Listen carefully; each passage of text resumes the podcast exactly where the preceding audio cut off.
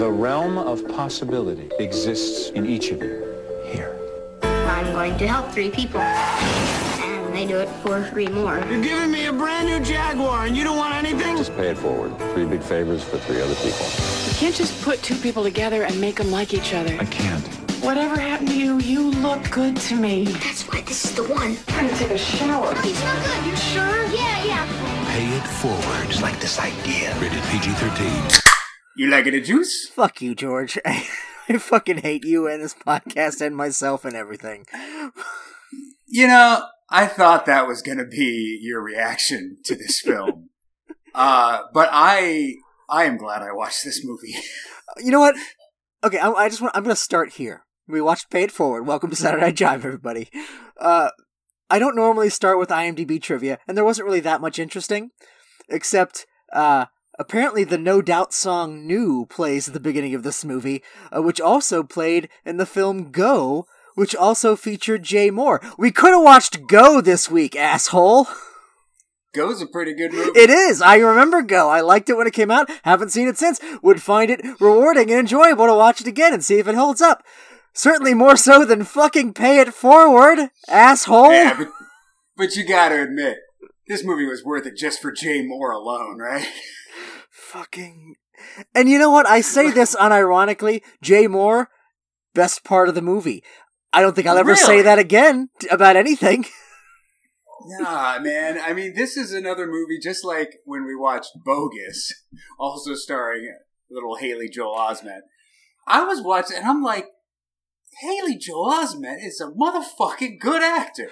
I was never disputing that. Haley Joel Osment's a great actor. I've liked him as a little kid. I even like him now. He had a, a brief stint on The Boys. I don't know if you watched that show. He was good on that. Uh, doesn't mean that anybody should watch Pay It Forward, least of all us, on this Saturday Night Live podcast. What- This You movie, fuck. this movie features Jay Mohr, who was a featured player for two seasons on Saturday Night Live. That means we have to watch Pay It Forward for our Saturday Night Live podcast. That's in the rule book. Again, Go was right there. Okay, well, better Jay Mohr movie. Pay It Forward or Jane Austen's Mafia? You know, Jane Austen's Mafia, No, no, no. Don't even fucking pretend that Jane Austen's Mafia is decent. okay, I'm not saying it's a better movie. I mean, okay, there is a there is greater novelty to Jane Austen's Mafia. I was more curious about it, and ultimately, there was some benefit to watching it just to like as an artifact of its time. Like this, this there's nothing here. I got nothing. I, I'm. I, this is gonna be the worst episode of this fucking podcast ever. I have no idea. don't- I I'm glad I watched this movie, and I will fucking say this: some of this movie really worked for me. Oh, like not all of it. Go This is- fuck this yourself. is- This movie is a huge ass failure, uh, but there were parts of it where I'm like, "There's a really great movie just sitting in here, and like it's just bogged down with a whole bunch of nonsense bullshit." when you say great, you you mean like so bad it's good great, like what you thought, what you wanted the other sister to be, not what the other sister actually was, right? No, I I cried not once, but multiple times during this film. Are you fucking kidding me? It's all the fucking pay it for. I mean, when does the bit? When does the bit end? When when do when do you pull this out and go? Oh, I was just fucking with you. No, bad George. Your emotions are wrong. Not a bit. There were a few parts of this film that fucking made me tear up a little bit. I mean, I hated the fact that it was doing it because it's manipulative and it's like, you know, forcing you, or it's like trying to make you cry. And then so you like, you tear up and then like right after you're like, what the, how the fuck did I let this movie get to me? But in those moments, I was like, if, if this movie, would you agree with me? If this movie was all about Haley Joel Osment, if you cut Kevin Spacey and Helen Hunt out of this film, this movie's better, right? I mean, I guess, but it's also like twenty minutes long. They're like the majority Yeah. of the movie. I know, and that's the, the 20 minutes of this movie that worked for me is nothing to do with get like for some reason this movie becomes an adult romance and you're like, what the fuck? Get this the shit out of here. This movie's called Pay It Forward. this is this is what the movie's about. Pay it forward. It's little Haley Joel Osment. He's got a drunk mom. uh, You know, she's trying to get sober. His dad's not in the picture. He's moving to a new school. His social studies teacher, a scarred up Kevin Spacey, is like, here's your assignment for the year. Change the fucking world. Figure out a plan to change the world, and you can talk to me later about it. So Haley Joel Osment comes up with this like pyramid scheme of kindness. He'll help three people. Those three people will help other three people, and so forth and so forth. That's 20 minutes of the movie. And then there's like an hour and 40 minutes of just Kevin Spacey trying to, and Helen Hunt having scarred up, burned sex. I mean, I will say the again, I I have no I, I'm not I have no way to approach your emotional journey and catharsis with this film. The one point of interest for me is in the the emotional manipulative uh, the manipulation aspect of it that this was this was like right after this was 2000 this was right after American Beauty and The Sixth Sense so we had uh, Kevin Spacey noted pedophile and Haley Joel Osment who I haven't heard any stories I hope nothing happened See, I Kevin Spacey, I, he liked he didn't like young young boys. He liked older young boys. I don't know I I didn't get creepy vibes from Kevin Spacey, I- but I will say Kevin Spacey is naturally creepy. He didn't work for me in this role because there's just something naturally creepy about Kevin Spacey, and like he plays those parts brilliantly. I mean, fucking Verbal Kint in Usual Suspects. He's fucking brilliant. American Beauty. He's brilliant in that as this guy who's, you know, trying to fuck underage girls. Baby Driver, Seven. Like, he plays a fucking creep like nobody else. When you're trying to make me, like, sympathize for a burned up Kevin Spacey, I'm like, this guy did something to get burned. Like, there's, there's a reason he's got burned. we find out Good. did you cry when he gives his fucking passionate monologue about how his father tried to burn No. him to death That didn't work for me. None of the Kevin Spacey and Helen Hunt shit worked for me in this movie. And unfortunately, it's most of the film. But no, I just I, I do find that interesting.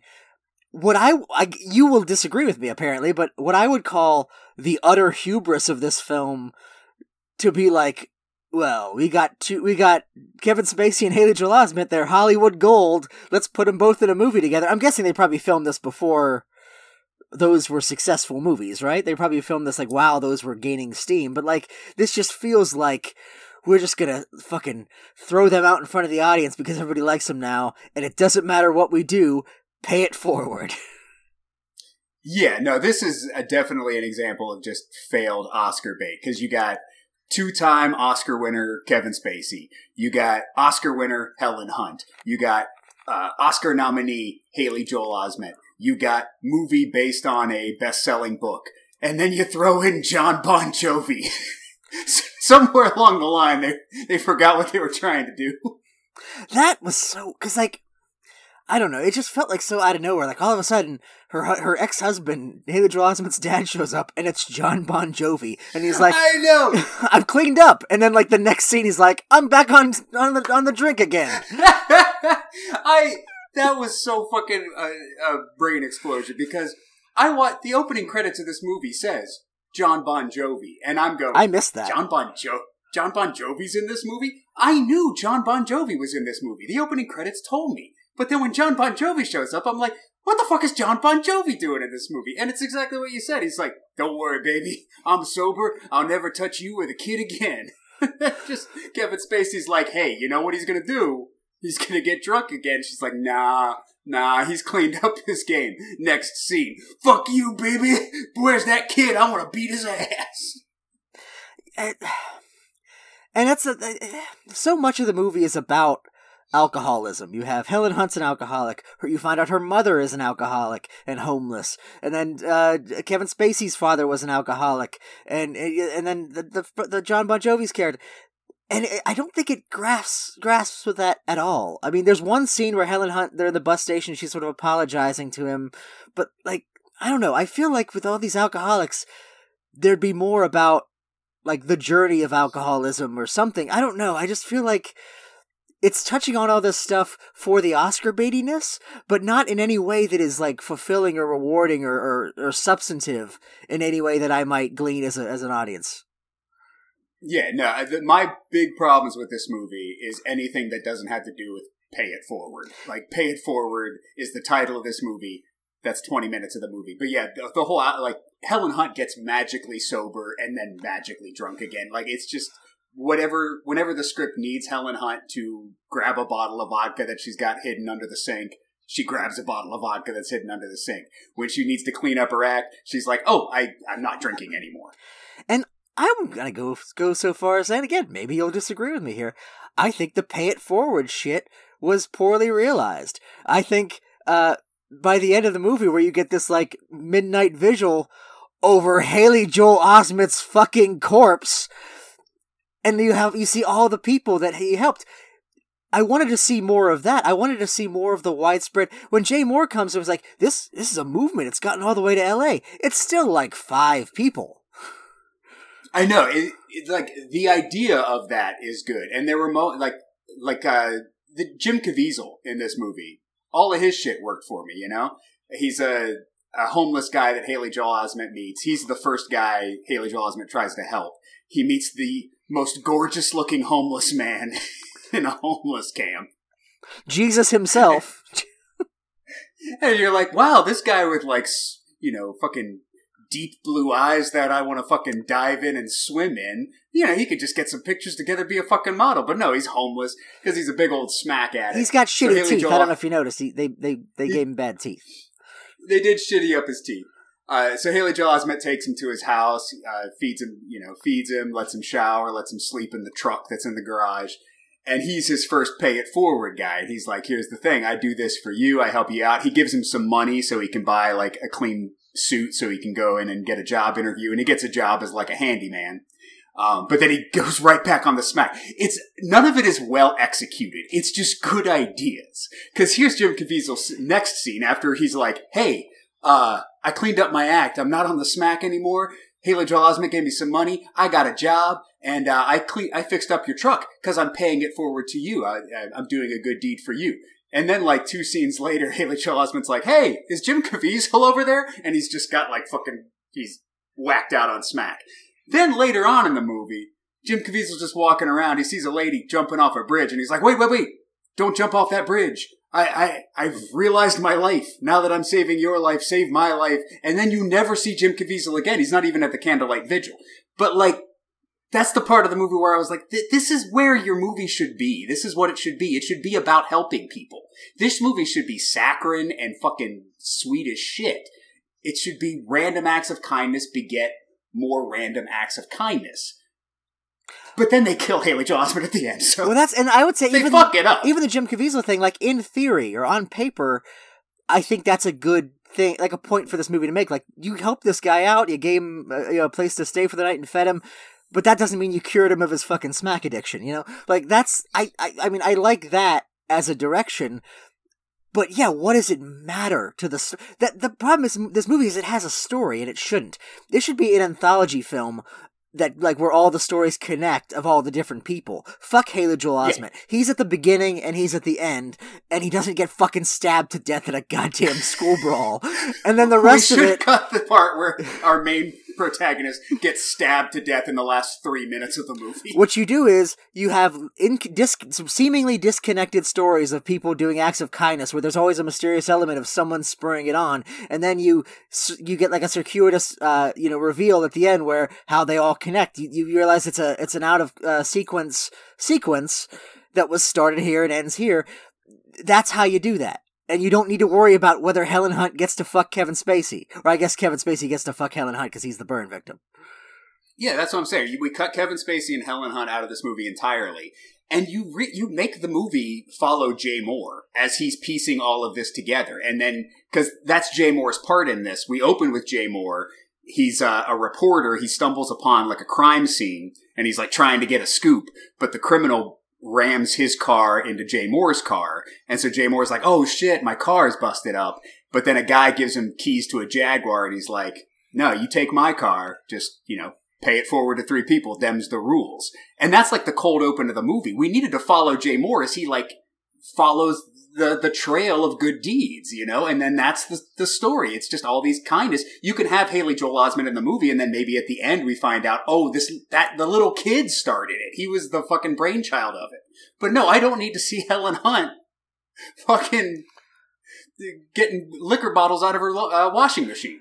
When when we first are introduced to Helen Hunt, did it freak you out as much as it did me? Where, like you're in a strip club and you have all the strippers and, and bar ladies and they're all dressed like in some they have like blue wigs on and you see you see you don't know that it's Helen Hunt right away. You just see somebody like some lady like just shaking her ass, uh, waiting tables, and then she turns around and it's fucking sunken eyes Helen Hunt. Yeah, I did not buy Helen Hunt in this movie for one fucking second. And and I mean, don't get me wrong, Helen Hunt, great actress. I'm not denigrating her at all, but yeah, she did not make any sense in this in this movie. No, she is completely miscast, and I, I said I would argue Kevin Spacey is miscast as well. Uh, he just he gives off creepy vibes. When was this relative to K-Pax? This is probably like around the same time, right? Like a year before K-Pax. Because yeah, this I feel like you know he wins the Oscar for American Beauty, and then he does this and K-Pax. I think he was trying to be like, you know, well, I think also, I don't know, was the Life of David Gale? I've never seen that. Was that Oscar Beatty? Oh yeah, yeah. I feel like he was just like, I'm just gonna keep trying to win Oscars, and that's all I'm gonna do to cover up for when they eventually find out I'm fucking little children. if I win enough Oscars, maybe I can just barricade my door with all the Oscars I've won when the cops come to raid me. That was his plan. well, no, I feel like you know you you you get into scandals and however many Oscars, like you you turn over an Oscar and that's like a get out of jail free card. The cops come to your door like, "Hey, all these kids said that you said you molested them. Well, here's my Oscar for American Beauty." Yes, sir, but have you seen the usual suspects? oh, I mean, uh, yeah, no, he... he raped a bunch of kids, but Glengarry Glen Ross. I mean, come on. Yeah, there was also the uh, the shipping news as well. That was a, a failed Oscar bait Kevin Spacey movie. Yeah, and then Beyond the Sea, where he directed himself as Bobby Darin when he was like twenty years older than Bobby Darin was when he died. and he's like, "Hey, I'm fifty year old Kevin Spacey playing eighteen year old Bobby Darin." Did you know he was just in a movie like this year? He played the the voice of an evil killer car. No, like a real movie? Yeah, well, it was a British movie called Control, and I looked. I I only know of it because Kevin Spacey was in it. He's the voice of an, I think, an AI car that tries to kill somebody. Uh, know. I did not know that. I I thought he was like back and working.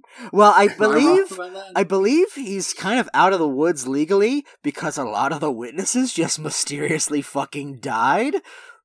I don't think that's a coincidence. That's just sometimes that happens. Yeah, sometimes it happens when Kevin Spacey pays people to murder the people that are accusing him of horrible crimes. I'm not saying that definitely happened. I'm just saying that definitely is happening. Because uh, yeah, I saw him. Was he on I don't know. I thought I saw Kevin Spacey like being interviewed by someone, and I'm like, wait, people are interviewing Kevin Spacey? Well, he was also, and it's not like in a criminal proceeding. Like I think during COVID, he was also in a movie. It was like a, a foreign movie. I only know it was directed by Franco Nero, who's like a, a French uh, actor that I guess directed a movie, and it's got Faye Dunaway in it. And it was still like controversial because obviously it was during the the you know when, when all the shit was happening. But he played I, I can't remember I think it was the man who painted God or something or the man who something God. Uh, and Kevin Spacey I remember played a cop who arrests a guy, the main character thinking he's a pedophile, but then learns that he's innocent of the crime and releases him. well, that's, I mean, if there's any uh, correlations between Kevin Spacey being a pedophile and the film Pay It Forward, we do get a wonderful scene at the bus station. Holy shit. I shit my pants. When Kevin Spacey rescues Haley Joel Osment from Kevin Spacey. So Haley, uh, Helen Hunt's secret drunk. Uh, she gets in a fight with her son. Uh, they're yelling at each other, and she slaps Haley Joel Osment. And Haley Joel Osment's like sitting there, like, "Oh shit!" like stunned because his mom. By the way, him. bit of trivia: Haley Joel Osment asked Helen Hunt to literally slap him, yeah. but the director was like, "No, we're not doing that." I saw that on IMDb, and then Kevin Spacey walked in. He's like, "I can do it." I mean, Oh, you want me to use my hand? Ah, shit. Well, then I'm out. I mean, I'll have to cover my my lap with a uh, you know a book or something so nobody sees anything. But uh, But yeah, so Helen Hunt slaps Haley Joel Osment, and then Haley Joel Osment runs away, and Helen Hunt goes calls Kevin Spacey and goes, um, you know, I, you know, she doesn't have a car, so she's like, you need to help me find Haley Joel Osment. So they go to the bus station because Kevin Spacey's like, oh yeah, I know where a lost young boy would be. I don't know why I just have that information. Just brewing at the top of my head, but I know exactly where a, where a young innocent young boy might be. I mean, I know where they always are. Otherwise, I mean, every time I look for them, he goes to the bus stop, and then there's this guy who goes up to Haley Joel Osment, and he's like, "Hey, you come with me, and uh, I'll take you where you need to go." And then he like creepy like opens up Haley Joel Osment's mouth, like he's inspecting Haley Joel Osment's you know facial orifices. It's- gross. But then Kevin Spacey runs in, grabs the guy, throws him in the bathroom, and then Helen Hunt rescues the kid. But you never see what happens in that bathroom. And I wish we got a scene in that bathroom where maybe Kevin Spacey's like, "This one's mine. I'm running a long con. and you know what? I'm trying to get in good with the mother. You keep out of this." You know what's not funny at all? The fact that Kevin Spacey rapes children. That's not. That's not. A, that's because that's a real thing that happens in real life, and that's not funny. I want to stress is, that. But I like I said, I I did not get any kind of like I I I can still watch Kevin Spacey movies.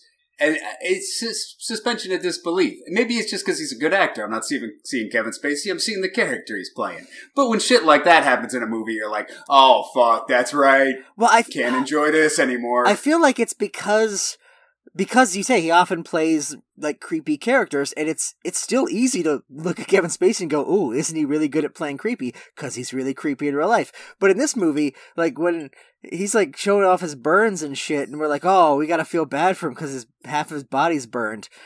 I did. I did. I, I was like, "Oh no, somebody probably set him on fire," and that was that was probably a good thing because he's probably trying to rape a child. yeah, no, I I could not buy Kevin Spacey as Sympathetic. good natured, yeah, good natured, sweet guy who who cares about children. Um, and, and you know, personal things aside, I just don't think he works in those roles. He's not a fucking kind. He doesn't have kind eyes. He just can't. Some people can't play those characters. Helen Hunt can't play this, you know, trailer trash drunk character that she was cast as. Yeah, she seems too good for it. Like she's too kind of, you know, I don't know, like like not urbane. I don't know what the word is, but yeah, she she doesn't seem blue collar at all to me. yeah. Well, and then Jim Caviezel is a homeless man. No, they. This is like Fairuza Balk this- should play this role. Yeah, no, they cast this film completely wrong. Uh, And to be fair, Kevin Spacey's character sucks too. When he when he shows up first day of school and he's like, "Here's your assignment: change the world." My first thought is, "Look at this fucking Dead Poet Society bullshit. Fuck this guy." I would be that kid who's like, you know, I don't know what. What would I do to change? I'd probably pitch like assassinating the president or something. Just like fuck you and your change the world assignment. Uh, it's social studies. I mean, it is very. Is it social studies or is it grandiose. vocabulary class? Because that seems like all that he's fucking teaching them. He does teach them a lot of vocabulary.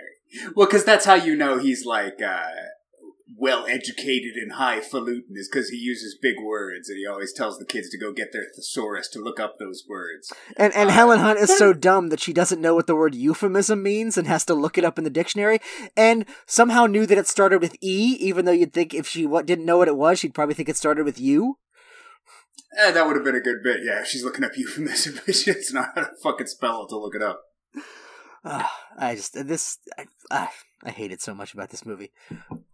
Uh, I hated a lot about this movie, but like I said, some of it worked for me. You know what didn't work for me was uh, Thomas Newman just uh, pulling out some American Beauty rejects from his drawer to do the score for this movie. This the score to this film is just the score to American Beauty, and it, it does not work. Uh, yeah, I mean, so much of this just feels well, because like, and, and again, it doesn't feel anything like American Beauty as a movie, because that that movie is obviously very subversive, as you mentioned. It's about a, a grown man trying to fuck a teenage girl, and a guy fucking filming a paper bag flying in there. Like, there's nothing about the content of this, and I I feel like we we look back on that movie because it was such a critical darling and an Oscar favorite. It made won all the a bunch of Oscars. I think we look back on it as like kind of an Oscar movie, like, like like when I think of like Patch Adams, like that kind of like heartwarming, but it's not. But this is that. This is the movie we think of when we think of like failed Oscar bait. Like it's it's heartwarming to a Yeah. fault. But yeah, but it's it's it's like oh, is it trying to be American Beauty? No, not at all. I mean, if Kevin Spacey was acting like actual Kevin Spacey and wanted to fuck Haley Joel Osment, then it'd be more like American Beauty. Yeah, no, this movie is nothing like American Beauty, except for the fact that it uses the exact same fucking music. So Haley Joel Osment will help a homeless man, and then you hear dun dun dun dun dun dun dun dun. And It's like, no, that that music doesn't work, and you're also stealing from the last movie you scored. Uh, but I don't know what the. Just thinking of the music and how that influences tone. I always talk about like Mrs. Doubtfire music that like we know we're in a jaunty comedy because it's boop boop boop boop boop boop. This, I don't know what I don't know what music you would put behind this because I don't know what tone the movie is reaching for. Yeah, no, it's it's all over the place. Like I said, it's it's it ain't it ain't good. You know what this movie reminds me of, and not not to say that it's nearly that crazy, but just in the the the juxtaposition or disconnect between aim and and execution. Uh, Book of Henry, precocious. I got a yeah, I got some Book of Henry vibes. I mean, this movie also has a dead kid in it. I guess yeah, because he dies at the end. Like we spoiled that, I guess, if you're gonna watch Paid for. But just like he's so precocious to the point where he does like amazing things that that are just unbelievable. He creates, in this case, he creates a a movement that we're supposed to believe exists by the end, even though I don't. I just I don't know. I feel like I was getting a lot of Book of Henry out of this. Yeah. Well, also uh, just to talk about the the movement that he creates. So he creates this pay it forward. Throughout the movie, we see Jay Mohr investigating it, but the movie makes it look like not grandiose. I mean, Jay Mohr says like, "Oh yeah, there's been uh, instances of it in like different cities." Like, oh, there's some in L.A., there's some in San Francisco. You know, so this is this is spreading. But like the candlelight vigil at the end for Haley Joel Osment when he's dead is just like I don't know, like 30 people just hanging around. Well, that's that's the thing. The movie actually plays it. It downplays it to the point where like it feels. I would say grounded and realistic to what something like this actually would be in real life, where it would be like a little human interest story that a reporter might report on. There, like, there's enough there for that, but there's not enough there to make make it like justify making a movie about this story. The the way you do this No. as a movie is it's worldwide. The president knows about it. You know that shit. Uh, which apparently I read the synopsis for the book this was based on because I was like, did the kid die in the book? Like he apparently he does. So I was like, okay, I guess that's true to the book. But in the book, uh, the Haley Joel Osment character meets the president, I mean, yeah, and then he dies in Washington D.C. But see that I mean, and that seems ridiculous as you, if you're explaining that as the plot of a movie. But that makes sense for it being a movie because like it's like big things have to happen in movies. Because why other why would you make a movie where eight people help eight other people? Yeah, and they're not even and like Haley Joel Osment when he pitches the thing, he's like, it has to be big, you know, it has to be something they couldn't do for themselves. But the good deeds we see in this movie are not grandiose at all. The one guy gives Jay Mohr a car, and but that's the biggest one because that guy was paid forward by the most stereotypical uh, black character that's ever been in a film. Yeah, and I like that actor. He, he's on uh, Arrow, the the CW Arrow show. Uh, Oh, I've never seen him before. well, he we, that this was years after he was on Arrow, but yeah, I, I yeah, this was not a good look. No, it was terrible. He's because Jay Mohr follows the guy. He's like, "Hey, you gave me the car. What, what's up with this?" And he's like, "You just got to pay it forward." And he's like, "Well, who paid it forward to you?" And the guy tells a story of, "I, my daughter was having an asthma attack. I took her to the hospital. We couldn't get help, and then there was a black guy who was had a stab wound." And he was going to get help first, and the nurse is like, "We we have to help him. He has a stab wound. Stab wounds go first. But then the black guy sees uh, this guy with his daughter and he goes, No, no, no, you help this girl first. You gotta get somebody here. And then he makes a big scene, pulls out a gun and starts shooting. And I guess that facilitated the asthma girl going to, like, it doesn't even make sense. No, And then when did the black guy tell the guy about pay it forward? I was because he was immediately arrested. So how did this even happen? I was wondering about that too. I was thinking, did I look away and miss something? Like, did he shout like, "Fucking help! Help three people!" That's what I'm doing. I'm doing a thing. but then, yeah, so then Jay Mohr goes to prison, uh, meets the black guy, and the black guy, uh, Jay Mohr, how it, there's a needless subplot where Jay Mohr has to get this guy's parole hearing moved so he'll talk to him in the first place. And then the guy says, Oh, I learned about Pay It Forward from this old lady. I was robbing a store and this lady gave me a, a getaway ride. and then like shared a drink with me in her car because she lives in her car and she's a big drunk. And she got paid forward by Helen Hunt because that old lady is Helen Hunt's mom, and Helen Hunt's just like, I forgive you. Now go do three good deeds. And I'm just gonna call bullshit. None of this makes any goddamn sense. I'm gonna call bullshit on that right there. Forgiving a family member shouldn't count for pay it forward. It should have to be a stranger, and it's like a good deed that you just like, like, like the guy with the car, and everything. Like you just swoop in and you you help somebody, and then they help other people. Sorting out your own family shit isn't paying it forward. Yeah, like you, you see a, a guy, uh, you know, trying to get some food. He doesn't have the change. You go, hey, I'll buy your burger. Oh, but by the way, you know, in the future, do something nice for hey, somebody. Hey, uh, uh, homeless man, I'm gonna buy you lunch, but you got to do something for me. You gotta. with, with your homelessness and your lack of funds or resources, you need to help three other people. You know what? You know, we could start putting the homeless people to work just by making them do good deeds. they ain't gonna get paid for it, but they'll be helping society. Well, you know what? It's about time they got off their asses and started fixing Helen Hunt's truck. I mean, poverty isn't a, you know a choice or a, a malady. It's it's it's social policy. You know, it, you know, c- cities can can pay to to help them, or they can pay to like make benches have like fucking spikes on them so they can't lay on them long enough long enough time. But you know, we could just say do three good deeds and then you're fine being homeless. We're still not going to give you homes, but No, but but we're not going to kick like, you out of the city. Eventually, one homeless person will help another homeless person, and then, like, you know, I don't know. Isn't that what Reaganomics basically is? Yeah, that that's what was trickling down was homelessness good deeds.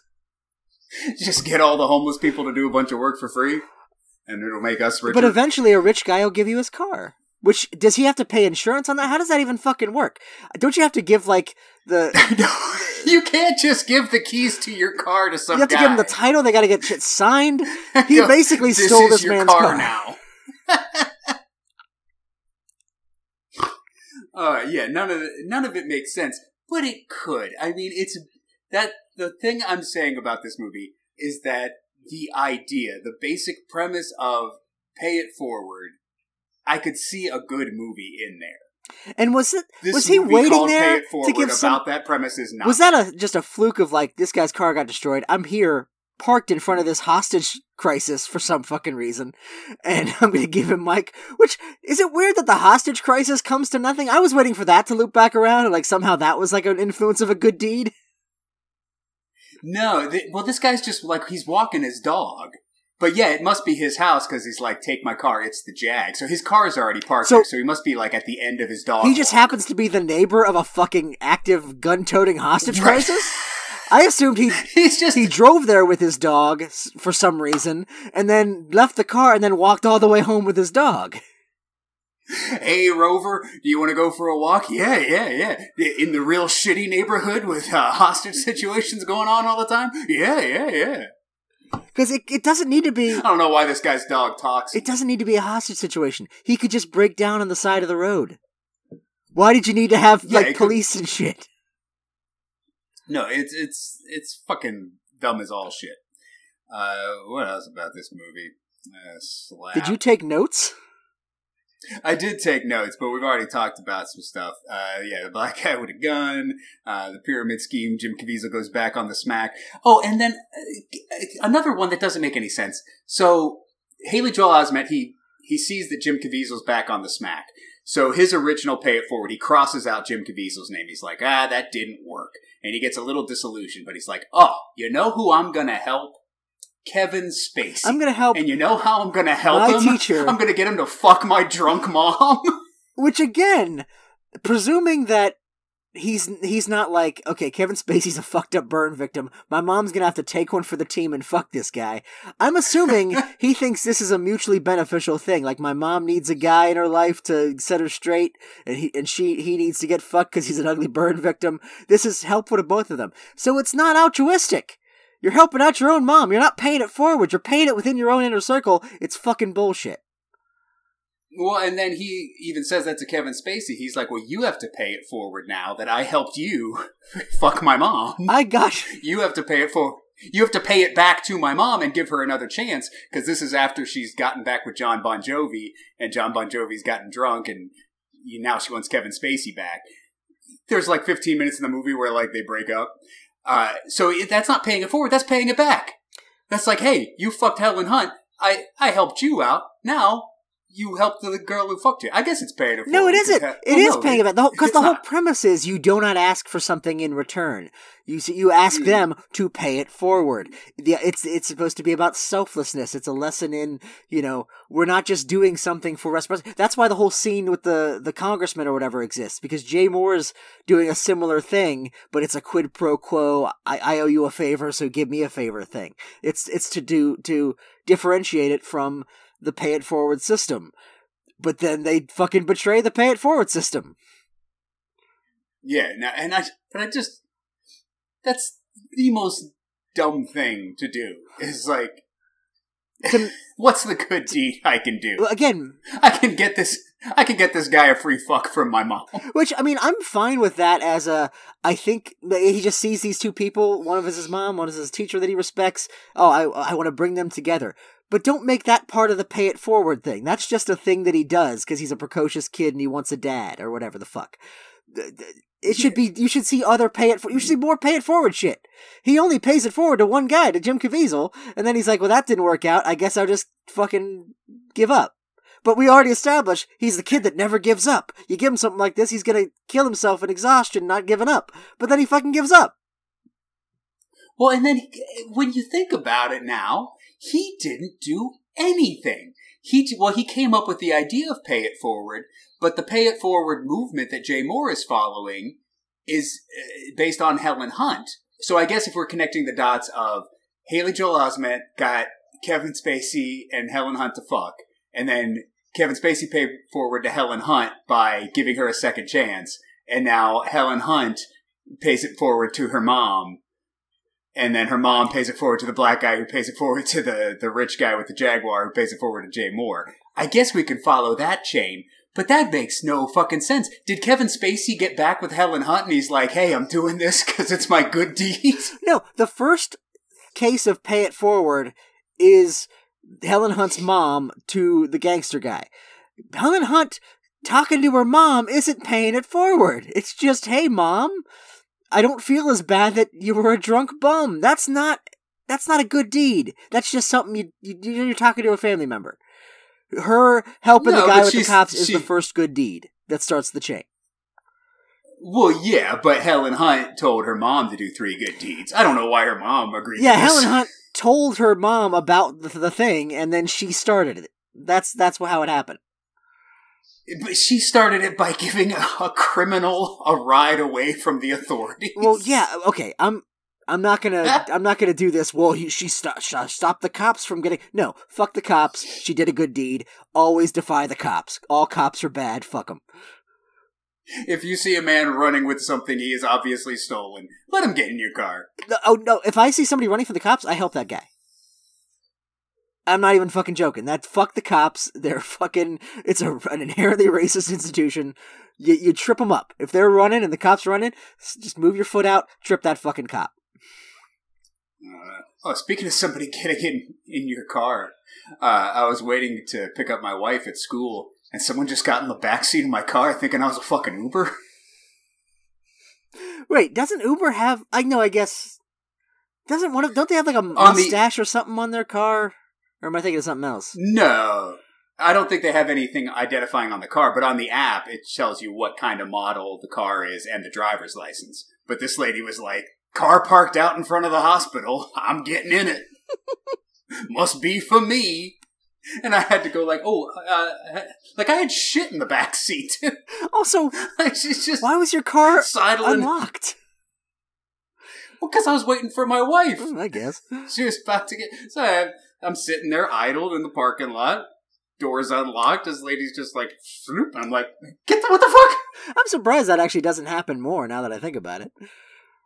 Like, get the fuck out of I've here. never done it. I've Like, never done Uber. Do you, I guess you've done Uber before.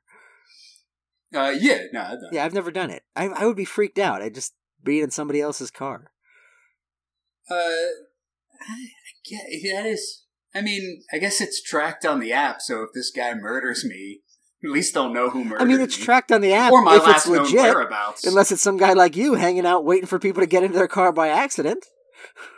That's true. You could just just park your car in front of bars. Someone will probably just jump in your car. Ah, that's. I mean, I know there are killer Uber driver movies. I, I wonder if that's the premise of any of them. He's literally just like, I'm not even Uber. I'm just waiting for them. No, there is a good. Uh, have you ever seen the movie Spree? No, but it looks interesting. Yeah, with the kid from Stranger Things. The Kid from Straight. That's uh, a good movie, and uh, Sasheer Zamata's in that movie. We could Oh, watch. I guess we'll fucking watch that right after we watch fucking Pay It Forward and Go. Fuck. uh, no, that's a good movie. That kid from Stranger Things is a good little actor. Uh, anything else about the? We already talked about the bus station. Talked about the slap. Um, Well, can we talk about? I don't we, we understand- can't- We keep throwing out Haley Joel Osment dies at the end of this movie. It's there's a fucking there's three beats to this arc. The very beginning of the movie, he's looking. He's at his inner tough inner city school in Las Vegas, and he sees a kid like trick the metal detector to get his knife in the school, and he's like, "I see you with that knife, but I'm not gonna do anything because I'm a scared little bitch." And then halfway through the movie he sees uh, like one of his friends who we don't I don't think we really meet him that much but like he's at his birthday party and then he's getting picked on by those I think those same kids right or at least one of the kids is that kid with the knife and he's like ah, I'm Yeah, not going to do anything cuz I'm still a scared little fucking bitch and then I guess at the end he's like I, I pay, I've inspired so many people to pay it forward. I'm gonna pay it forward and beat up these bullies, and that's when he gets fucking stabbed. Well, because yeah, he has a scene earlier where he's like, uh, you know, I chicken. He feels bad because he didn't stand up to the bullies, and it's if, yeah, this movie, uh, I said, is a fucking failure. I knew this was going to happen. I knew Haley Joel Osment dies in this movie, but this Wait, movie you, is you like knew two or you hours. suspected based on the structure? I knew. I think I've seen this movie before. Jesus Christ! I've either yeah, I've either seen this movie before or I've seen parts of it. But like I if you asked me yesterday what's what happens in Pay It Forward, I'd be like, "Oh, Haley Joel Osment starts a thing and he dies at the end." Like I knew that happened. I knew that was part of the plot. But this movie is 2 hours and 3 minutes. He gets stabbed at like an hour and 58. Like it is it still surprised me cuz I like I didn't just like Jon Bon Jovi showing up in the movie. I knew it was going to happen. But then when it happens, you're not prepared for it. I totally forgot. Like as I was watching the movie, I forgot that Haley Joel Osment dies. It's like the last fucking scene of the movie. Haley Joel Osment's like, "Ah, my pay it forward thing is a success. Now, time to save this little friend of mine from being bullied, stabbed to the gut, dead." and I feel like End credits. What? It, and and then yes, he, he dies, and he, he like he they go to the hospital, and he doesn't fucking make it. Kevin Spacey's cradling a crying Helen Hunt, and then they're like they're watching a video of him, the the video they took earlier, and then they look outside, and there's all these people holding candles. He helped us all. Fuck that. Here's the ending. You still do that. Uh, It doesn't have to be stabbing. I, I think the, a, a cleaner way of doing it would be like a terminal illness or something. Maybe he always knew or something, or I don't know. Maybe cancer that goes something. He he goes to, he collapses. He goes to the hospital. He needs a transplant to save his life. All of a sudden, a stranger comes up. My daughter just died, and I want I want you to give her heart to Haley Joel Osment. Why? Because somebody gave gave me something really helpful and, and, and said to pay it forward to three people. And then Haley Joel Osment Yeah. lives. That's your ending, you fucking idiots. No, that's a that's a perfect ending to this movie. And I was waiting for something to come back to them. You know, like I was waiting for someone to do a random good deed for Helen. You were Hunt, waiting for the premise to make any sort of fucking sense or have any closure? Yeah. Well, and then that that's what's kind of interesting about this movie is because Haley Joel Osment dies at the end. The pay it forward movement doesn't like they kind of say that it's successful. It's like growing, but you never see that. The movie kind of downplays this uh, these random acts of kindness. What is this movie trying to say? Is this movie trying to be cynical towards uh, good deeds? Because it's not an u- uplifting movie. No, it's see that's it's almost as if like and I know this isn't based on a true story, but this is that's the only way this structure makes any sort of sense is if this was based on a true story, which is why we can't go outrageous with with how far the movement went because it that's not realistic. And he dies randomly at the end because that happens in real life, whereas in a movie you would make it fucking mean something. Yeah, no, the the fact that Haley Joel Osment dies at the end of this movie is just like I guess we need an ending. What if our main character is stabbed to death and then uh, the credits roll? And then we'll just have that American Beauty music play over the end credits. And because and my my my second thought is this is an Oscar baity movie, so they want to kill Haley Joel Osment at the end for pathos. Yeah. But then you would milk it, wouldn't you? You'd have him like in the hospital bed, and you know give some kind of you know something to to, to show like the clip to show at the Oscars. But they don't even do that. He's just dead, and that's it. Yeah, no, like don't even don't kill him. Have him in the hospital, and then you know, yeah, people do uh, random acts of kindness, and then he's in the hospital. Uh, and you know he's disillusioned because all the random acts of kindness he's done haven't worked. But then he sees on the TV the 60 Minutes interview with Jay Mohr talking about how you know someone gave a million dollars to this homeless shelter, you know, and now all, all this shit's paying off for him, you know, so now he's inspired and it's a happy ending. this movie ends with everyone going, hey, sorry Haley Joel Osment died two minutes ago, but this movie's wrapping up. But uh, some guy gave me a car, so that was nice. I, what the fuck is this movie? Like I said, the, the premise is good. I, I, at one point in my notes, I wrote, fuck, all of this pay it forward shit is working for me. That's when James Caviezel helps the lady off the bridge. Like I, I liked that scene. I, I thought it was touching. But then that's the last time you see Jim Caviezel. Like that never goes anywhere.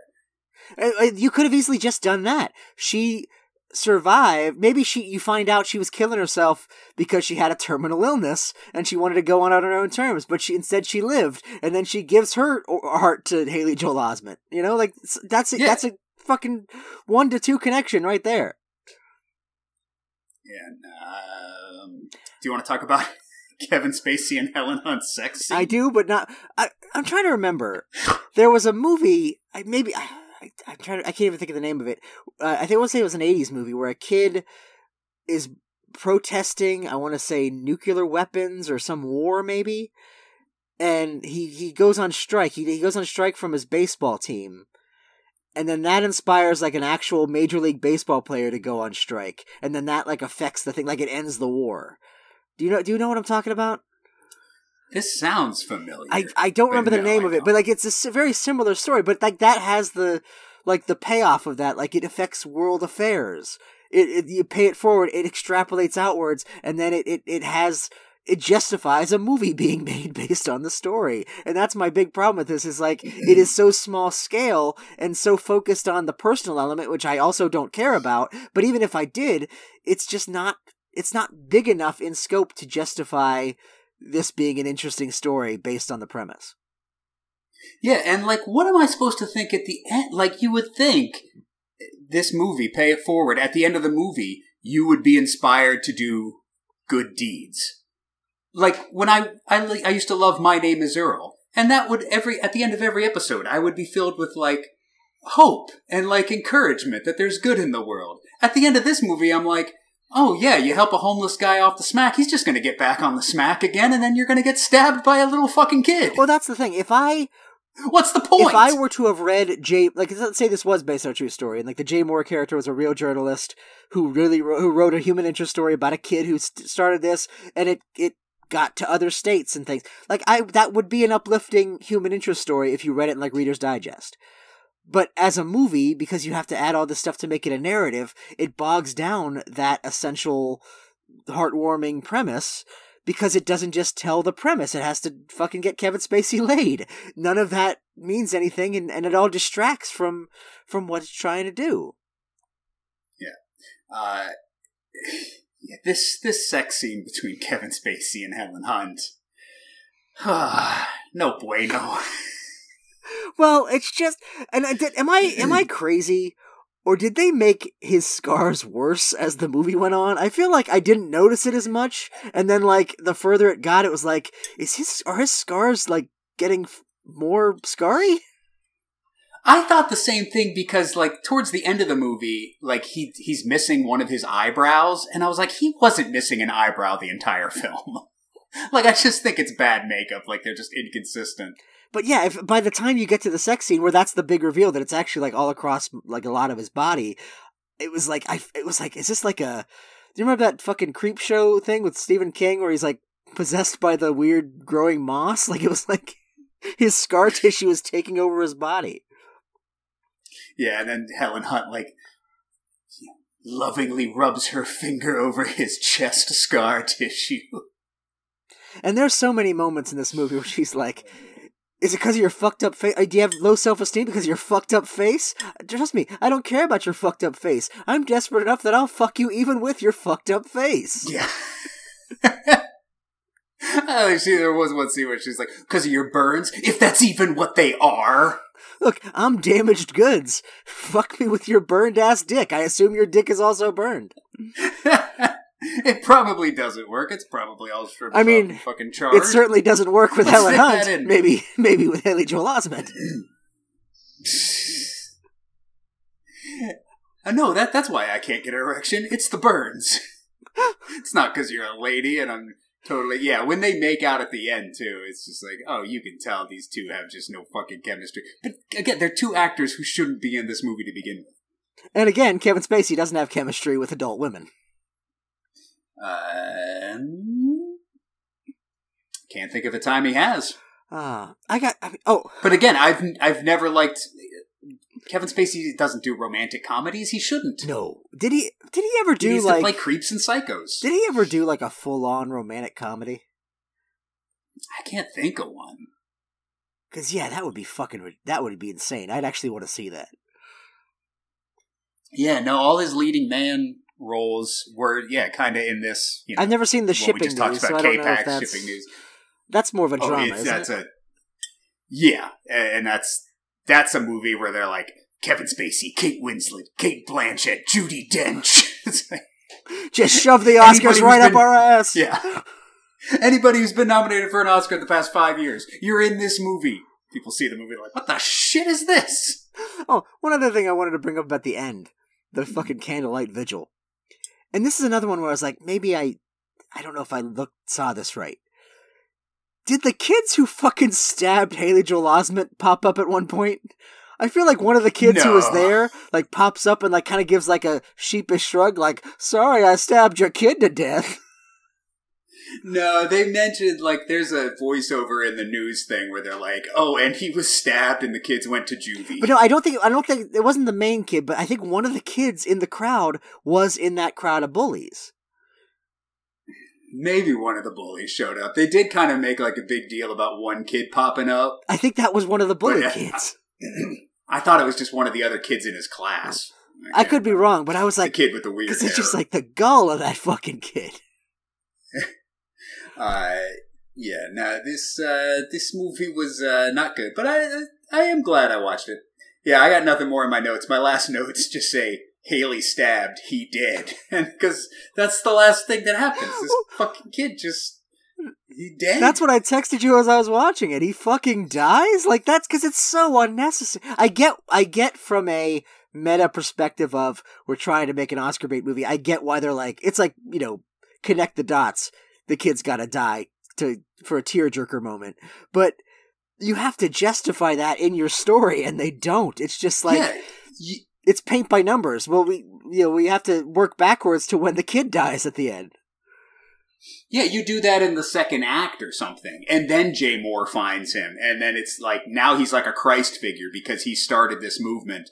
You know, he's gone, but the movement lives on and is bigger than he ever imagined it could have been, you know? You at least have to have more than two minutes of screen time after your main character just dies suddenly and randomly. You know, I think that probably would have justified it. If you play with the non-linear narrative, you find out he's been dead the whole time because we're telling it essentially in flashback. By the time Jay Mohr gets Yeah. to the story, he's been dead for a few months, and we're just seeing the after effects of his movement. I think that that's enough of a twist. You know, that's like the How I Met Your Mother wife twist. You know, she was dead by the time we got to the end of the story.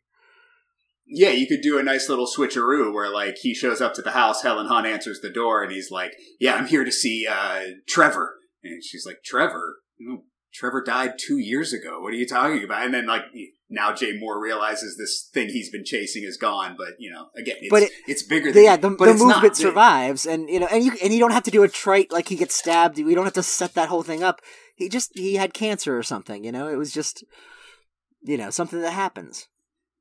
No, because it's it's fucking bananas how he does it. Because Jay Mohr finally finds them, and then he's like, "I want to put Trevor on the news. This is my story." So he interviews Trevor the same day, right? Like the interview wraps. Jay Mohr's like, "Great job, Trevor. This is going to be on the news t- tonight." And then Haley Joel Osment goes out in the parking lot, gets stabbed and dies, and then later that night they're like, "Oh, I guess we'll just watch the news story about our dead son. That'll cheer us up." Yeah, it's yeah. You know what would have been great if like Jay Mohr's holding his Emmy from the story he did, and then he's like, "And Trevor, you paid it forward to me because now I got the Emmy." It just turns out he's the biggest piece of shit in the world. Oh my god, yeah, just fucking the movie's cynical as all hell anyway. Just end it with, "Hey, dead kid, thanks for dying. You made the story even better." And when you say cynical, that's where I'm kind of I'm curious where you fall on this because like c- compared to another Haley Joel Osment movie, Forrest Gump, which uh, you know Nate and I watched for other podcast uh, like last year or two years ago maybe at this point, and we were fascinated by how cynical that movie was. We remembered it as this wholesome, heartwarming, nostalgic romp, and we're watching it like this is like about the death of the American dream. And you know, but it's clearly on purpose. Like that's the point of that movie. It's designed to trick you with all the schmaltz into thinking it's a, a positive story when it's really about a white guy failing upwards and like the fact that he's you know mentally retarded is the the cynical joke is this on purpose or is this just so bad that it's trying to be legitimately heartwarming but is instead incredibly cynical Yeah, that's what I can't figure out. It, it is incredibly cynical. I mean, like, i'm falling on accidental but I think it's accidental. I think they were like, "Oh, we'll we'll kill the kid because that will, you know, that will generate emotions from the audience." You know, I think that's all it was. I there's no because there's no reason that he needs to die. well because i think It makes it doesn't fit in with the narrative. Like the story's just over, so I guess he's dead. Like that's there's no thematic reason why this kid needs to die at the end of the movie. because it's it's the cynicism of the people making the movie sort of bleeding into what is the, an attempt at fake wholesomeness that then makes it cynical. They were cynical. They wanted to make a shitty Oscar bait movie, paint by numbers with Oscar bait shit. And in doing so doing, they were like, we got to make a wholesome, heartwarming, positive movie. But they couldn't because they themselves were so, were too cynical to do that.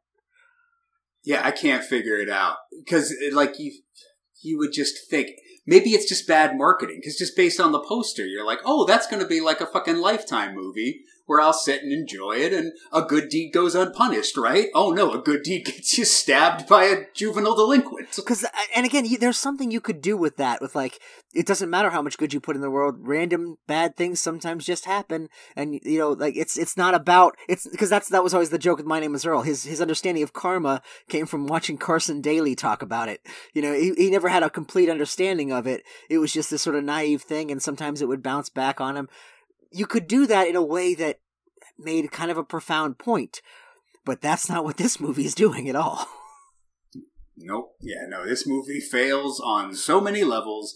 Uh, surprisingly, surprising to no one, it received zero Oscar nominations. No Razzies either. I was surprised this didn't get any Razzies. It was nominated for three Blockbuster Entertainment Awards. Oh my god. Was Blockbuster still I guess 2000 Blockbuster still would have been around. In 2000? Yeah. Now, I used to like that, uh, the Blockbuster Entertainment Awards because they would have like they would separate everything in genre. So it'd be like best actor in a comedy, best supporting actor in a thriller suspense movie, and then it'd be like, and the winner is Wesley Snipes. You know, oh, that's good that Wesley Snipes gets an award for something. You know, I think that's how the Oscars should do it. They should separate it by genre because we always hmm. talk about like comedies never win, horror movies never win, sci-fi movies never win. You know, you wouldn't have the idea of the Oscar bait movie if they made it more specific like that. Yeah, I mean, it would cheapen it a little bit, but no, it would be good. It, I would always, I, I always argue that the screenplay is like, who gives a shit if it's original or adapted? Like, do a comedic screenplay and a dramatic screenplay, like, because you know those are definitely two different art forms: writing something funny and writing something dramatic. Especially this year, fucking Barbie got nominated for adapted screenplay because it's adapted from the doll Barbie. Well, uh, I know people were like confused by that. They were like, "How did this happen?" I was like, "Last year, Glass Onion: A Knives Out Mystery was nominated for Best Adapted Screenplay. Literally, if Rian Johnson changed the main character's name, there is nothing adapted from Knives Out. Like it's just one character. If he gave him a different name, it would have been an original screenplay. Which- so that's just what the Oscars do. Now that I'm thinking about that, so like, are they, so the logic then is that essentially any sequel is adapted from the original. Yeah, because it's material based on uh, another medium. Because I'm thinking of that, I, I, because Godfather Two was that also based on a book? Did Mario Puzo write a sequel that they adapted, or did they just make Godfather Two? And then I don't was know. that I don't know if that got nominated for screenplay or not, but would it have been original or adapted? Uh, I mean, by the uh, rules now, I, I would imagine it's adapted because, like, I think they nominated like Toy Story four for like adapted screenplay. Because I I feel like I would remember if that got adapted because I'm pretty sure it did get nominated for screenplay, right? How Uh, I don't know. I mean, it's The Godfather Looking it up 2. now. I can't imagine it didn't get nominated for everything. Uh, 1974 Oscars. I would imagine. This is tantalizing. Well, now we can hear your radiator in the background ticking. Uh, oh well, of course. Uh, you know what else I hate about the Academy Awards? Okay, Uh, that, that, that they're I so know- white and white and male. No, because I looked up 1974 Oscar nominations, and it gave me the Oscar nominations for the movies released in 1973 because the award ceremony was in 1974. I do fucking hate Yes, I know. I know that the Oscars are are falling in March of 2024, but they they are the 2023 Oscars. Stop calling them the 2024 Oscars. You're just confusing things. But anyway, The Godfather Part uh, Two was nominated for. As I scroll down, Oh, I thought. You, it was nominated for adapted, Adapted screenplay. screenplay, there you go. Screenplay adapted from other material. but that that being said, for all I know, there was a Godfather two book that Mario Puzo shot at, a shot out shortly after the Might first have one. Um, Why did we get on this? Oh, well, and that we can tie this back to Pay It Forward because Pay It Forward uh, was adapted from a novel that hadn't been published. So then they changed the novel to more uh, uh, being tied with the movie. yeah, apparently the structure of it was changed. The the Jay Mohr character originally came in like halfway through, but they were like, "Why don't we change that to make that more non-linear?" Which is, is interesting. Well, that's the same for uh, um, 2001: A Space Odyssey. It's technically adapted from a book, but they were writing the book and the movie at the same time. Which is like, Yeah. why bother at that point? Well, that used to happen a lot, like back in the seventies, because books were like still big. So like People still and, like, read? there weren't. Yeah, well, and then there weren't uh, VHSs yet. So like, Jaws is a big summer hit.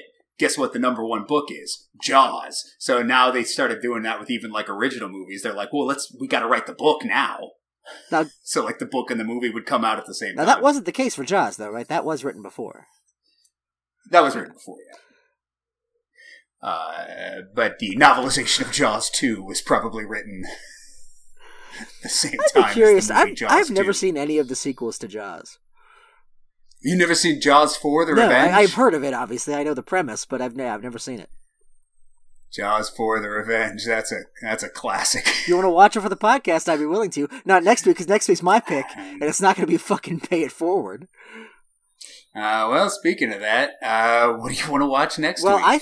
Any any other thoughts on Pay It Forward? Jesus Christ, do I? No. I mean, I. I will say because you. Well, yeah, actually, I do. I have. You said you cried multiple times. I need you to list them. I can't. Re- I was trying to remember him as we were talking about him. I teared up when Jim Caviezel helped the homeless or the lady off the bridge. Which my Uh, best part about that scene, she's like a well-to-do looking lady. She doesn't look like she's homeless or anything. And then he's like, "Come on, get some coffee with me." And I just want to imagine like they have their own fucking story where this lady, who presumably has a job and a life, is now just fucking this homeless guy. I know he's like, "Go get some coffee with me." With what? You don't have any fucking money. You're smack junkie Jim Caviezel. Oh. You're gonna you're gonna take her out to coffee and be like, "Oh, you're picking up the check for this, right, lady who was about to kill herself ten minutes ago." I only saved your life so you'd buy me lunch. but that's so fucking weird that they throw that scene in. I guess it's just to uh, show that the pay it forward movement is still a thing. But no, it's it's totally it's bullshit. I felt bad that I teared up during that scene, like right after it happened. I was like, wait, no, this is bullshit. You know, what you should they should have done is cut to like the far flung future, and it's Planet of the Apes, and an ape catches like a, a mindless human, and he's like, "No, we let this one go, but you pay it forward to three other people."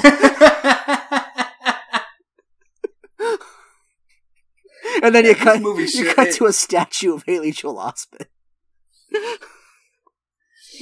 Yeah, this movie should have been a fucking slam dunk, uh, but no, it's it's a big ass fucking failure. Uh, so anyway, what are you gonna what are we gonna watch for next week? Uh, well, I threw out an option to you. I don't even know if you even remember at this point. Go? No, not go. Uh, did you watch the trailer for Wild Palms? Oh no, I forgot to look into that. Well, fuck you then. Because no, uh, okay. My here's the thing with Wild Palms. Uh, for people who don't know, Wild Palms was a five-part miniseries that uh, ABC optioned after they canceled Twin Peaks because they wanted to do a Twin Peaks like like that they could control and that would have a definitive endpoint, so they wouldn't it wouldn't end up like Twin Peaks did, fizzling out after they fucked it up. So they they they uh, uh, picked up this movie, where this miniseries Wild Palms. It stars Jim Belushi, so it, it counts for the show. And it's produced by Oliver Stone. It's Oliver Stone's Twin Peaks, but it's sci-fi. It's all about virtual reality and holograms and shit. And I've always been interested to see it. And the first episode is feature length. It's like 90 minutes. And then episodes 2 through 4 are like 40 minutes long. So I figure we can watch the first one, and either that's it, we just watch it like a movie, or if we want to continue with it, we can cover the next in, in two installments, you know, 2, and 3, and then 4 and 5. If we wanted to. Uh, all right, so I'm I'm looking on YouTube. Wild Palms episode one. Okay, is an hour and a Yeah. half. All right, Uh, I could watch that. I mean, you you had me at Jim Belushi. Jim Belushi, Robert Loggia, Charles Rocket. Fucking necessary roughness. Charles Rocket. Charles Rocket. well, then I'm in. Uh, Jim Belushi, Charles Rocket, and necessary roughness is own Robert Loggia. And Exit to Eden's Dana Delany as well. Ah, this is a cavalcade of people whose careers stayed in the And 90s. my favorite bit of trivia, which I sent to you, I guess you, you forgot that as well. Uh, Jim Belushi stated in an interview years later that he didn't understand the script at all. He read it multiple times and could never understand it, so he just showed up on set and read his lines. Well, he said the same thing about Twin Peaks: The Return too. He's like, I don't know what the fuck's going on here, but they're paying. So maybe it says more about Jim Belushi than the than the material, but I've just I I've always been fascinated by this because it's I think uh there was like a British poll and it was like the third worst TV show ever. Oh. like it's one of these like notorious like misguided sci-fi failures, and I've just always been curious to watch it. Uh, all right, so I can commit to that. The first episode of Wild Palms, if we like it. Which we ain't watching eight more episodes of Wild Palms, but we can watch the first episode. There's like I said, there's five episodes total, and the and the rest of it are all forty minutes, so we can watch them two at a time. We could cover it in three podcast episodes if we were so inclined to do so. But I'm totally fine with just watching the the first one and moving on if we decide it's it's just boring and stupid. Yeah, no. If if we see something in Wild Palms that makes us want to watch more of it,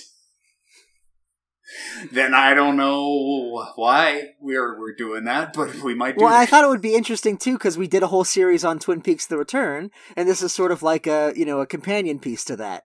If we did the whole series, Uh, all right, no, I'm down for for Wild Palms. All right. I didn't know Charles Rocket was. I in think it. he has a, he I'll has a small role. He's like credited towards the end, so I think he might not even be in the episode we watch. oh, ah, damn it. Kind of want me some Charlie Rocket right about now. But I know, I believe it's like a like a contest of wills between Jim Belushi and, and Robert Loggia. Like they're the main two characters, at least based on the trailer I watched. And fucking uh, uh Ben Savage, uh, a little pre, I believe pre uh, uh Boy Meets World Ben Savage, as like a tiny sociopath. He's like murdering somebody in it. Post Clifford, pre Boy Meets World. I would think so. Yeah. Uh, all right, no, I'm down for that. Uh, all right. So, anything Uh, else? No, uh, I got no. Yeah, this uh, this sucked. Don't watch. Don't watch. I know you're all waiting with bated breath to see whether we would recommend that you go out right now and watch Pay It Forward. Well, I mean, I I feel like this is our good deed. Like we're paying it forward to the podcast listening community by telling you to spare yourself two hours and three minutes and don't watch Pay It Forward. And hopefully they will take that two hours and three minutes and do a good deed for someone else, or watch another piece of shit movie. Well, I was gonna say like the, uh, the my other three good deed, like that my other two good deeds could be recommending two good movies. I can't remember the last like movie I watched that I liked. Uh, for this podcast, no, just in general. Like I, I, I mean, I mean, I guess Godzilla. The new Godzilla movie was fun. Go see that. It's probably still in theaters. Um, I see. I mean, I'm gonna watch Madame Web this week. That's where I'm at. It's been a while since I've been wowed in the theater. I mean, you didn't like Bottoms, but I loved Bottoms. Uh, Oppenheimer, Barbie. I was not a fan of Oppenheimer. I liked Barbie, but that was months ago. Uh, I saw American Fiction. That was all right. Eh, yeah, I guess. I mean, all of these were better than Pay It Forward.